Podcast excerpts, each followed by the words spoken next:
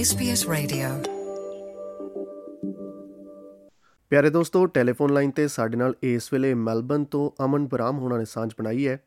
ਪਿਛਲੇ ਦਿਨੀ ਮੈਲਬਨ ਦੇ ਵਿੱਚ ICN ਦਾ ਕੰਪੀਟੀਸ਼ਨ ਹੋਇਆ ਸੀਗਾ, ਜਿਸ ਵਿੱਚ ਉਹਨਾਂ ਨੇ ਦੂਸਰਾ ਸਥਾਨ ਹਾਸਲ ਕੀਤਾ ਹੈ।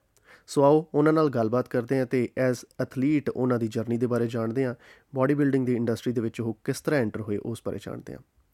ਹਾਂਜੀ, ਸਤਿ ਸ਼੍ਰੀ ਅਕਾਲ ਅਮਨ, ਸਵਾਗਤ ਪ੍ਰੋਗਰਾਮ 'ਚ। ਸਤਿ ਸ਼੍ਰੀ ਅਕਾਲ ਪਾਰਸ ਸਤਿ ਸ਼੍ਰੀ ਅਕਾਲ ਸਾਰੇ ਸਰੋਤਿਆਂ ਨੂੰ ਜਿਹੜੇ ਕਿ SBS ਰੇਡੀਓ ਸੁਣ ਰਹੇ ਆ। ਅਮਨ ਸਭ ਤੋਂ ਪਹਿਲਾ ਸਵਾਲ ਤਾਂ ਮੈਂ ਇਹੀ ਪੁੱਛਣਾ ਚਾਹਾਂਗਾ ਕਿ ਤੁਹਾਡਾ ਇਸ ਇੰਡਸਟਰੀ ਦੇ ਵਿੱਚ ਕਦਮ ਰੱਖਣ ਦਾ ਕੀ ਮਕਸਦ ਸੀ? ਕਿਸ ਤਰ੍ਹਾਂ ਤੁਸੀਂ ਐਥਲੀਟ ਵਜੋਂ ਇਸ ਇੰਡਸਟਰੀ ਦੇ ਵਿੱਚ ਅੱਗੇ ਆਏ ਹੋ? ਪਾਰਸ ਮੇਰਾ ਇਸ ਇੰਡਸਟਰੀ ਦੇ ਵਿੱਚ ਰੀਜ਼ਨ ਵੱਡਾ ਸੀਗਾ ਕਿ ਮੇਰੀ ਪ੍ਰੈਗਨੈਂਸੀ ਦੇ ਵਿੱਚ ਬਹੁਤ ਪ੍ਰੋਬਲਮ ਆ ਰਹੀ ਸੀਗੀ। ਤੋਂ ਡਾਕਟਰਸ ਵੱਲੋਂ ਮੈਨੂੰ ਇਹੀ ਇਨਸਟਰਕਸ਼ਨ ਮਿਲੀ ਸੀਗੀ ਕਿ ਇਹ ਦੇ ਵਿੱਚ ਕੋਈ ਕਿਉਰ ਨਹੀਂ ਹੈਗੀ, ਕੋਈ ਮੈਡੀਸਨ ਨਹੀਂ ਹੈਗੀ, ਇਹ ਮੈਨੂੰ ਆਪਣੀ ਬਾਡੀ ਹੀ ਜਿਹੜੀ ਹੈ ਸਟਰੋਂਗ ਬਣਾਉਣੀ ਪੈਣੀ ਆ। ਸੋ ਜਿਹਦੇ ਵਿੱਚ ਮੈਨੂੰ ਪ੍ਰੈਗਨੈਂਸੀ ਹੈਲਪ ਹੋਊਗੀ। ਦੈਨ ਮੈਂ ਜਿਮ ਸਟਾਰਟ ਕੀਤਾ ਸੀਗਾ ਤੇ ਉਦੋਂ ਜਦੋਂ ਮੈਂ ਜਿਮ ਸਟਾਰਟ ਕੀਤਾ, ਉਦੋਂ ਅੰਨਾ ਸੀਗਾ ਕਿ ਬਸ ਜਿਮ ਕਰਨਾ ਤਾਂ ਦੇਖਣਾ ਕਿ ਜਿਹੜੀਆਂ ਕੁੜੀਆਂ ਨੂੰ ਦੇਖਣਾ ਕਿ ਹੈਜ਼ਿਟੇਟ ਕਰ ਰਹੀਆਂ ਨੇ। ਤੇ ਫਿਰ ਉਸ ਤੋਂ ਬਾਅਦ ਜਾਨੀ ਕਿ ਮੈਂ ਸੋਚਿਆ, ਮੈਂ ਕਿਹਾ ਕੱਲਾ ਜਿਮ ਹੀ ਕਿਉਂ ਕਰਨਾ? ਵਾਈ ਨਾਟ ਕਿ ਮੈਂ ਇੰਡਸਟਰੀ ਦੇ ਵਿੱਚ ਖੁਦ ਹੀ ਜੌਬ ਕਰਕੇ ਦੇਖਾਂ। ਤੇ ਉਦੋਂ ਫਿਰ ਮੈਂ ਪਰਸਨਲ ਟ੍ਰੇਨਿੰਗ ਦੀ ਸਟੱਡੀਜ਼ ਕੀਤੀ ਨਿਊਟ੍ਰੀਸ਼ਨ ਦੀ ਸਟੱਡੀ ਕੀਤੀ ਤੇ ਉਸ ਤੋਂ ਬਾਅਦ ਮੈਂ ਖੁਦ ਡਿਫਰੈਂਟ ਜਿਮ ਦੇ ਵਿੱਚ ਕੰਮ ਕਰਨਾ ਸ਼ੁਰੂ ਕੀਤਾ। ਤੇ ਹੁਣ ਲਾਸਟ ਈਅਰ ਕੋਵਿਡ ਦੇ ਵਿੱਚ ਮੈਂ ਜਨਵਰੀ ਦੇ 2021 ਦੇ ਵਿੱਚ ਮੈਂ ਖੁਦ ਆਪਣਾ ਘਰ ਤੋਂ ਜਿਮ ਸਟੂਡੀਓ ਚਲਾਨੀ ਆ ਤੇ ਕੋਵਿਡ ਦੇ ਵਿੱਚ ਸਟਾਰਟ ਕੀਤਾ ਸੀਗਾ ਤੇ ਮੈਂ 1 ਟੂ 1 ਟ੍ਰੇਨਿੰਗ ਕਰ ਰਹੀ ਆ ਤੇ ਮੈਨੂੰ ਬਹੁਤ ਵਧੀਆ ਰਿਸਪੌਂਸ ਆਇਆ ਕਿਉਂਕਿ ਕੋਵਿਡ ਦੇ ਵਿੱਚ ਲੋਕੀ ਸਾਰੇ ਹੀ ਹਨਾ ਆਊਟ ਆਫ ਰੂਟੀਨ ਹੋ ਰਹੇ ਸੀਗੇ ਖਾਣਾ ਪੀਣੇ ਦਾ ਕਿਸੇ ਦਾ ਧਿਆਨ ਨਹੀਂ ਸੀਗਾ। ਤਾਂ ਉਹਦੇ ਕਰਕੇ ਮੈਨੂੰ ਬਹੁਤ ਵਧੀਆ ਰਿਸਪੌਂਸ ਆਇਆ। ਤੇ ਫਿਰ ਮੇਰੇ ਇੱਕ ਹੀ ਇੱਕ ਮੇਰੇ ਕਲਾਇੰਟ ਨੇ ਹੀ ਮੈਨੂੰ ਕਿਹਾ ਕਹਿੰਦੇ ਤੂੰ ਅੰਨਾ ਹਾਰਡ ਵਰਕ ਕਰਦੀ ਆ ਕਿ ਤੈਨੂੰ ਆਈਸੀਐਨ ਦੇ ਵਿੱਚ ਕੀ ਇੱਕ ਵਾਰੀ ਕੰਪੀਟ ਕਰਨਾ ਚਾਹੀਦਾ ਆ। ਤੇ ਦੈਨ ਆਈ ਥਿੰਕ ਮੈਂ ਸਿਰਫ ਟ੍ਰੇਨਿੰਗ ਮੈਂ ਜ਼ਿਆਦਾ ਲੰਬੀ ਨਹੀਂ ਕੀਤੀ ਹੈਗੀ। ਕਿਉਂਕਿ ਮੇਰੀ ਬਾਡੀ ਇੰਨੇ ਸਾਲਾਂ ਤੋਂ ਮੈਂ ਬਹੁਤ ਡੇ ਟ੍ਰੇਨ ਕਰ ਰਹੀ ਸੀਗੀ, ਮੈਨੂੰ 7-8 ਸਾਲ ਹੋ ਗਏ ਸੀਗੇ ਟ੍ਰੇਨ ਕਰਦੇ ਹੋਏ। ਤੇ ਮੈਂ ਲਾਸਟ 3 ਮੰਥ ਆਪਣੇ ਤਬ ਕੇ ਜਾਨੀ ਕਿ ਫੂਡ ਹਮੇਸ਼ਾ ਸਹੀ ਖਾਦੇ ਸੀਗਾ। ਕੁਝ ਚੇਂजेस ਕਰਨੇ ਪਏ ਜਿੱਥੇ ਸਾਨੂੰ ਕਾਰਬਸ ਬਾਰੇ ਸੋਚਣਾ ਪੈਂਦਾ ਥੋੜਾ ਸਾਲਟ ਬਾਰੇ। ਤੇ ਉੱਥੇ ਫਿਰ ਆ ਕੇ ਫਿਰ ਮੈਂ ਕੰਪੀਟ ਕੀਤਾ ਲਾਸਟ ਵੀਕ ਜਿੱਥੇ ਕਿ ਮੇਰੀ ਸੈਕੰਡ ਪੋਜੀਸ਼ਨ ਆਈ ਆਈਸੀਐਨ ਦੇ ਵਿੱਚ। ਜੀ ਤੁਸੀਂ ਗੱਲ ਕੀਤੀ ਹੈ ਕਿ ਤੁਹਾਡੀ ਪ੍ਰੈਗਨੈਂਸੀ ਦੇ ਵਿੱਚ ਜਿਸ ਤਰ੍ਹਾਂ ਤੁਹਾਡੀ ਇਸ ਜਰਨੀ ਦੇ ਵਿੱਚ ਸ਼ੁਰੂਆਤ ਹੋਈ ਤੁਸੀਂ ਸਟਰੈਂਥ ਟ੍ਰੇਨਿੰਗ ਆਪਣੀ ਸ਼ੁਰੂ ਕੀਤੀ। ਹਾਂਜੀ। ਤੇ ਇਸ ਵਿੱਚ ਤੁਹਾਡੇ ਪਰਿਵਾਰ ਵੱਲੋਂ ਕਿਸ ਤਰ੍ਹਾਂ ਦੀ ਸਪੋਰਟ ਰਹੀ ਤੁਹਾਨੂੰ?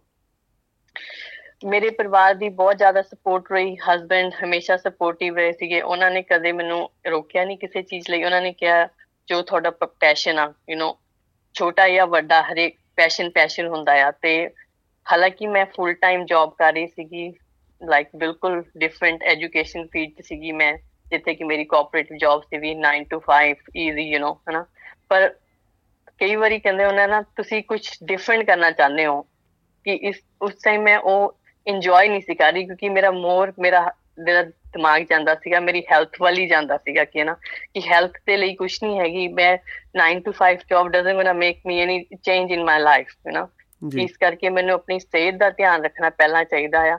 ਉਸ ਤੋਂ ਬਾਅਦ ਇਹ ਚੀਜ਼ਾਂ ਤਾਂ ਹੌਲੀ ਹੌਲੀ ਸੈਟਲ ਹੋ ਜਾਂਦੀਆਂ ਨੇ। ਜੀ। ਅਮਨ ਇੱਕ ਮੈਂ ਸਵਾਲ ਜ਼ਰੂਰ ਪੁੱਛਣਾ ਚਾਹੂੰਗਾ। ਦੇਖੋ ਟ੍ਰੇਨਿੰਗ ਦੇ ਨਾ ਦੋ ਡਿਫਰੈਂਟ ਚੀਜ਼ਾਂ ਦੇ ਉੱਤੇ ਧਿਆਨ ਫੋਕਸ ਕੀਤਾ ਜਾਂਦਾ। ਇੱਕ ਤਾਂ ਕਹਿ ਦਿੰਦੇ ਕਿ ਸਟਰੈਂਥ ਟ੍ਰੇਨਿੰਗ ਇੱਕ ਆ ਜਾਂਦੀ ਪਾਵਰ ਲਿਫਟਿੰਗ ਹਾਂਜੀ। ਇਹਨਾਂ ਦੋਨਾਂ ਦੇ ਵਿੱਚ ਸਾਨੂੰ ਥੋੜਾ ਜਿਹਾ ਫ਼ਰਕ ਸਮਝਾ ਸਕਦੇ ਹੋ ਕਿ ਕੀ ਫ਼ਰਕ ਕੀ ਹੈ ਇਹਨਾਂ ਦੋਨਾਂ ਚੀਜ਼ਾਂ 'ਚ? ਮੇਰੀ ਮੇਰੀ ਸਟਰੈਂਥ ਟ੍ਰੇਨਿੰਗ ਤੇ ਪਾਵਰ ਲਿਫਟਿੰਗ ਨੂੰ ਪਾਸ ਮੈਂ ਤੁਹਾਨੂੰ ਕਹਾਂਗੀ ਐਜ਼ ਅ ਇੱਕ ਔਮਨ ਹੈ ਨਾ ਮੈਂ ਪਾਵਰ ਲਿਫਟਿੰਗ ਜ਼ਿਆਦਾ ਨਹੀਂ ਕੀਤੀ ਹੈਗੀ ਕਿਉਂਕਿ ਕਈ ਵਾਰੀ ਐਜ਼ ਅ ਤੁਹਾਡੀ ਫੈਮਿਲੀ ਹੀ ਤੁਹਾਨੂੰ ਇਦਾਂ ਦੇ ਕੰਪਲੀਮੈਂਟ ਦੇਣ ਲੱਗ ਜਾਂਦੀ ਹੈ ਜਿੱਥੇ ਕਿ ਤੁਹਾਨੂੰ ਹੈਜ਼ਿਟੇਸ਼ਨ ਹੁੰਦੀ ਹੈ ਕਿ ਯੂ ਆਰ ਟਰਨਿੰਗ ਹੈ ਨਾ ਕਿ ਇਹ ਇਹ ਆਪਣੀ ਮੈਂਟੈਲਿਟੀ ਆਪਣੀ ਹੈ ਨਾ ਜੀ ਜਿਹੜੀ ਮੈਨੂੰ ਕਹੇ ਕਿ ਕਮਿਊਨਿਟੀ ਦੀ ਹੈ ਨਾ ਕਿ ਕੁੜੀਆਂ ਨੂੰ ਫਿਰ ਕੁੜੀ ਨਹੀਂ ਕਹਿੰਦੇ ਹੈਗੇ। ਕਹਿੰਦੇ ਆ ਕਿ ਉਹ ਕਿ ਇਹ ਤਾਂ ਹਨਾ ਮੁੰਡੇ ਵਾਂਗੂ ਹੀ ਟਰਨ ਹੋਈ ਜਾਂਦੀ ਆ ਹਨਾ। ਤੇ ਮੇਰੀ ਫੋਕਸ ਫਿਰ ਇਸ ਕਰਕੇ ਜ਼ਿਆਦਾ ਸਟਰੈਂਥ ਤੇ ਸੀਗਾ ਕਿ as a girl of course ਸਾਨੂੰ ਆਪ ਨੂੰ ਵੀ ਨਹੀਂ ਚੰਗਾ ਲੱਗਦਾ ਹੈਗਾ ਕਿ ਅਸੀਂ ਹਨਾ ਐਕਟ ਕਰੀਏ ਕਿ ਹਾਂ ਕਿਉਂਕਿ ਜੇ ਹਿਊਮਨ ਬੀਇੰਗਸ ਬਣਾਏ ਆ ਰੱਬ ਨੇ ਕਿਸੇ ਰੀਜ਼ਨ ਪਿੱਛੇ ਹੀ ਬਣਾਇਆ ਹਨਾ ਫੀਮੇਲ ਮੇਲ ਬਣਿਆ ਹੈ ਜਿਹੜਾ ਹਨਾ। ਜੀ। ਤੋ ਇਸ ਕਰਕੇ ਮੇਰੀ ਜ਼ਿਆਦਾ ਸਟਰੈਂਥ ਟ੍ਰੇਨਿੰਗ ਸੀਗੀ ਮੇਰੇ ਹਾਈ ਇੰਟੈਂਸ ਟ੍ਰੇਨਿੰਗ ਕਰਦੀ ਸੀਗੀ ਮੈਂ।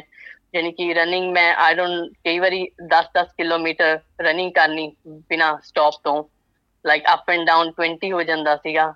ਅਦਾਂ ਰਨਿੰਗ ਕੀਤੀ ਤੇ ਮੇਰਾ ਐਜ਼ ਮੈਂਸ਼ਨ ਕਿ ਜਿਮ ਮੇਰਾ ਕਰਾਚੀ ਸੀਗਾ ਤੇ ਮੈਨੂੰ ਕਿਤੇ ਜਾਣਾ ਨਹੀਂ ਪਿਆ ਹਨਾ? So it was no one like ਜਦੋਂ ਮੇਰਾ ਦਿਲ ਕਰਦਾ ਸੀਗਾ ਮੇਰੇ ਲਈ ਮੇਰਾ ਮੀ ਟਾਈਮ ਜਿਹੜਾ ਸੀਗਾ ਜਿਹਦਾ ਕਹਿ ਦਿੰਦੇ ਆ ਕਿ ਮੇਰਾ ਬਹੁਤ ਇੰਪੋਰਟੈਂਟ ਹੁੰਦਾ ਆ ਮੇਰਾ ਮੀ ਟਾਈਮ ਮੇਰੇ ਲਈ ਸੀਗਾ ਕਿ ਮੇਰੀ ਸਟਰੈਂਥ ਟ੍ਰੇਨਿੰਗ ਜਦੋਂ ਮੈਂ ਤੇ ਮੈਂ ਰੋਇੰਗ ਕਰ ਰਹੀ ਹਾਂ।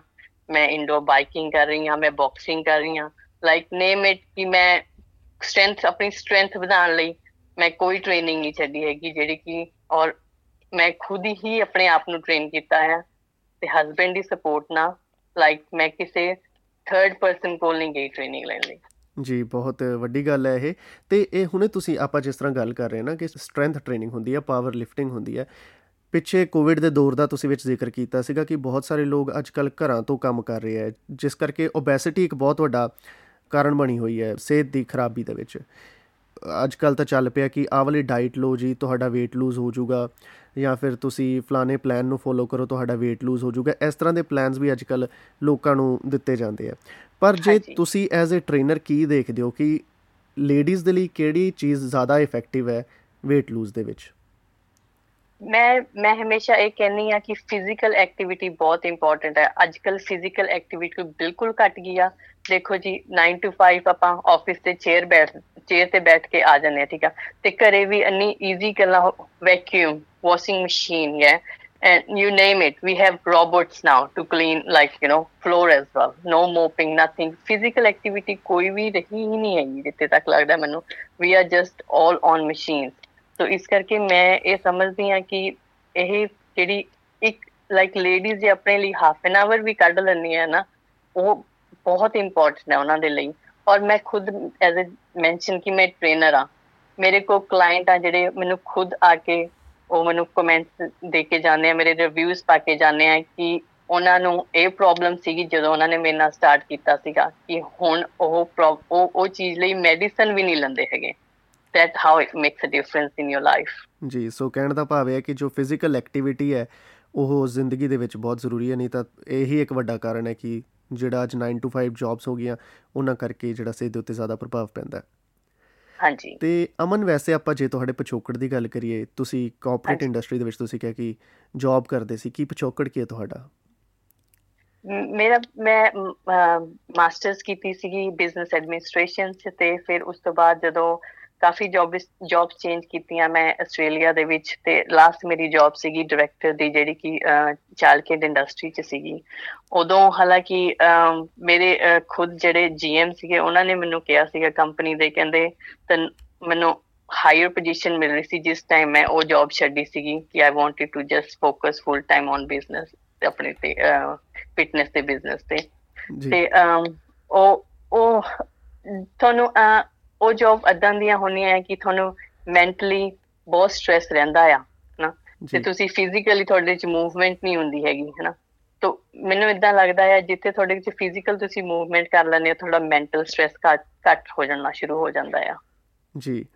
ਤੁਸੀਂ ਬੜੀ ਵੱਡੀ ਇੰਡਸਟਰੀ ਦੇ ਵਿੱਚ ਤੁਸੀਂ ਇੱਕ ਚੰਗੀ ਪੋਜੀਸ਼ਨ ਨੂੰ ਛੱਡ ਕੇ ਫਿਟਨੈਸ ਇੰਡਸਟਰੀ ਦੇ ਵਿੱਚ ਕਦਮ ਰੱਖਿਆ। ਕਿੰਨਾ ਕੁ ਔਖੀ ਸੀ ਇਹ ਟ੍ਰਾਂਜੀਸ਼ਨ ਨੂੰ ਅਡਾਪਟ ਕਰਨਾ? ਕਿੰਨਾ ਕੁ ਔਖਾ ਸੀ ਇਸ ਨਵੀਂ ਇੰਡਸਟਰੀ ਦੇ ਵਿੱਚ ਕਦਮ ਰੱਖਣਾ? ਪਰ ਬਿਗਨਿੰਗ ਦੇ ਵਿੱਚ ਮੈਨੂੰ ਸੀਗਾ ਕਿ ਓਕੇ ਮੈਂ ਇਹ ਕੋਵਿਡ ਚ ਸ਼ੁਰੂ ਕਰ ਰਹੀ ਹਾਂ, ਜਿੱਥੇ ਕਿ ਕਾਫੀ ਟਾਈਮ ਜਿਮ ਬੰਦ ਵੀ ਹੋਏ, ਹਨਾ? ਤੁਹਾਨੂੰ ਪਤਾ ਹੋਣਾ ਕਿ ਆਪਾਂ ਮੈਲਬਨ ਚ ਕਾਫੀ ਦੇਰ ਲੋਕਡਾਊਨ ਚ ਰਹੇ ਆ ਰਹੇ ਆ ਪਰ ਮੈਂ ਉਹ ਲੇਡੀਜ਼ ਨੂੰ ਵੈਰੀ ਥੈਂਕਫੁਲ ਆ ਮੈਂ ਆਈ ਊਡ ਸੇ ਕਿ ਉਹ ਲੇਡੀਜ਼ ਜਿਨ੍ਹਾਂ ਨੇ ਵੀ ਮੇਰੇ ਨਾਲ ਉਦੋਂ ਟ੍ਰੇਨਿੰਗ ਕੀਤੀ ਆ ਦੇ ਵਰ 20 ਲੇਡੀਜ਼ ਤੇ ਮੈਂ 1 ਟੂ 1 ਹੀ ਟ੍ਰੇਨਿੰਗ ਕਰਦੀ ਸੀ। ਮੈਂ ਅਤੇ ਹੁਣ ਵੀ ਮੈਂ 1 ਟੂ 1 ਹੀ ਟ੍ਰੇਨਿੰਗ ਕਰਦੀ ਹਾਂ। ਦ ਰੀਜ਼ਨ ਇਜ਼ ਥੈਟ ਕਿਉਂਕਿ ਜਦੋਂ ਮੈਂ ਇਹ ਐਕਸਪੀਰੀਅੰਸ ਤੋਂ ਸਿੱਖਿਆ ਕਿ ਜਦੋਂ ਗਰੁੱਪ ਟ੍ਰੇਨਿੰਗ ਆਂਦੀ ਆ, ਉਦੋਂ ਹੈਜ਼ਿਟੇਸ਼ਨਸ ਵੱਧ ਜਾਂਦੀਆਂ ਬੰਦੇ 'ਚ। ਔਰ ਤੁਸੀਂ ਗਰੁੱਪ ਟ੍ਰੇਨਿੰਗ ਦੇ ਵਿੱਚ ਤੁਸੀਂ ਤੁਸੀਂ 10 ਬੰਦਿਆਂ ਨੂੰ ਇੱਕ ਟਾਈਮ ਤੇ ਨਹੀਂ ਦੇਖ ਸਕਦੇ। ਉਹ ਫੋਕਸ ਹੀ ਨਹੀਂ ਬਣਦਾ। ਤੇ ਕਲਾਇੰਟ ਤੁਹਾਡੇ ਕੋਲ ਹਮੇਸ਼ਾ ਆਂਦਾ ਆ ਕੰਫਰਟੇਬਲ ਹੋਣ ਲਈ। ਨਾ ਕਿ ਮੋਰ ਆਪਾਂ ਫਿਰ ਉਹਨੂੰ ਮੋਰ ਅਨਕੰਫਰਟੇਬਲ ਕਰ ਦਿੰਦੇ ਆ ਜਿੱਥੇ ਕਿ ਆਪਾਂ ਉਹਨਾਂ ਨੂੰ ਅਣਜਾਣ ਸੱਤ ਹੱਥ ਬੰਦਿਆਂ ਨਾਲ ਹੋਰ ਖੜੇ ਕਰ ਦਿੰਦੇ ਆ ਜੀ। ਤਾਂ ਉਦੋਂ ਮੈਨੂੰ ਮੇਰੇ ਸਾਰੇ ਕਲਾਇੰਟ ਮੇਰੇ ਨਾਲ ਆਨਲਾਈਨ ਲੈ ਮੇਰਾ 1 ਟੂ 1 ਉਹਨਾਂ ਨੇ ਆਨਲਾਈਨ ਵੀ ਟ੍ਰੇਨਿੰਗ ਕੀਤੀ ਚਲ ਜਿੱਥੇ ਕਿ ਉਹ ਕੋਵਿਡ ਦੇ ਵਿੱਚ ਆਪਾਂ ਜਿਮ ਨਹੀਂ ਜਾ ਸਕਦੇ ਸੀਗੇ। ਜੀ। ਤੋ ਇਸ ਕਰਕੇ ਆਈ ਊਡ ਸੇ ਕਿ I would am very blessed ਯੇ that ਮੈਨੂੰ ਇਹ ਮੈਂ ਇਹ ਪਲੇਟਫਾਰਮ ਸ਼ੁਰੂ ਕੀਤਾ। ਜੀ ਬਿਲਕੁਲ। And I got success from it ਜੀ। ਤੇ ਅਮਨ, ਜੇ ਆਪਾਂ ਆਈਸੀਐਨ ਦੀ ਗੱਲ ਕਰੀਏ ਆਈਸੀਐਨ ਦਾ ਐਕਸਪੀਰੀਅੰਸ ਤੁਹਾਡਾ ਕਿਸ ਤਰ੍ਹਾਂ ਦਾ ਰਿਹਾ? ਕਿਸ ਤਰ੍ਹਾਂ ਦਾ ਤਜਰਬਾ ਰਿਹਾ ਕਿ ਉੱਥੇ ਕੋਈ ਹੋਰ ਭਾਰਤੀ ਔਰਤਾਂ ਵੀ ਸੀ ਜਿਨ੍ਹਾਂ ਨੇ ਉਹਦੇ ਵਿੱਚ ਪਾਰਟਿਸਿਪੇਟ ਕੀਤਾ ਸੀ? ਮੇਰੇ ਅਸੀਂ 42 ਗਰਲਸ ਸੀਗੀਆਂ, ਪਰ ਇਸ ਆਈਸੀਐਨ ਦੇ ਆਈ ਥਿੰਕ ਆਪਣੀ ਪੰਜਾਬੀ ਕੁੜੀਆਂ ਸ਼ੁਰੂ, ਕਾਫੀ ਕੁੜੀਆਂ ਨੇ ਸ਼ੁਰੂ ਕੀਤਾ ਆ, ਪਰ ਵਿੰਟਰ ਚੈਂਪੀਅਨਸ਼ਿਪ ਵਿੱਚ ਪੰਜਾਬੀ ਕੁੜੀ ਮੇਰੇ ਨਾਲ ਉੱਥੇ ਇਸ ਟਾਈਮ ਤੇ ਕੋਈ ਨਹੀਂ ਸੀਗੀ। ਉਸ ਟਾਈਮ ਮੈਂ ਹੀ ਇੱਕ ਇੰਡੀਅਨ ਕੁੜੀ ਸੀਗੀ।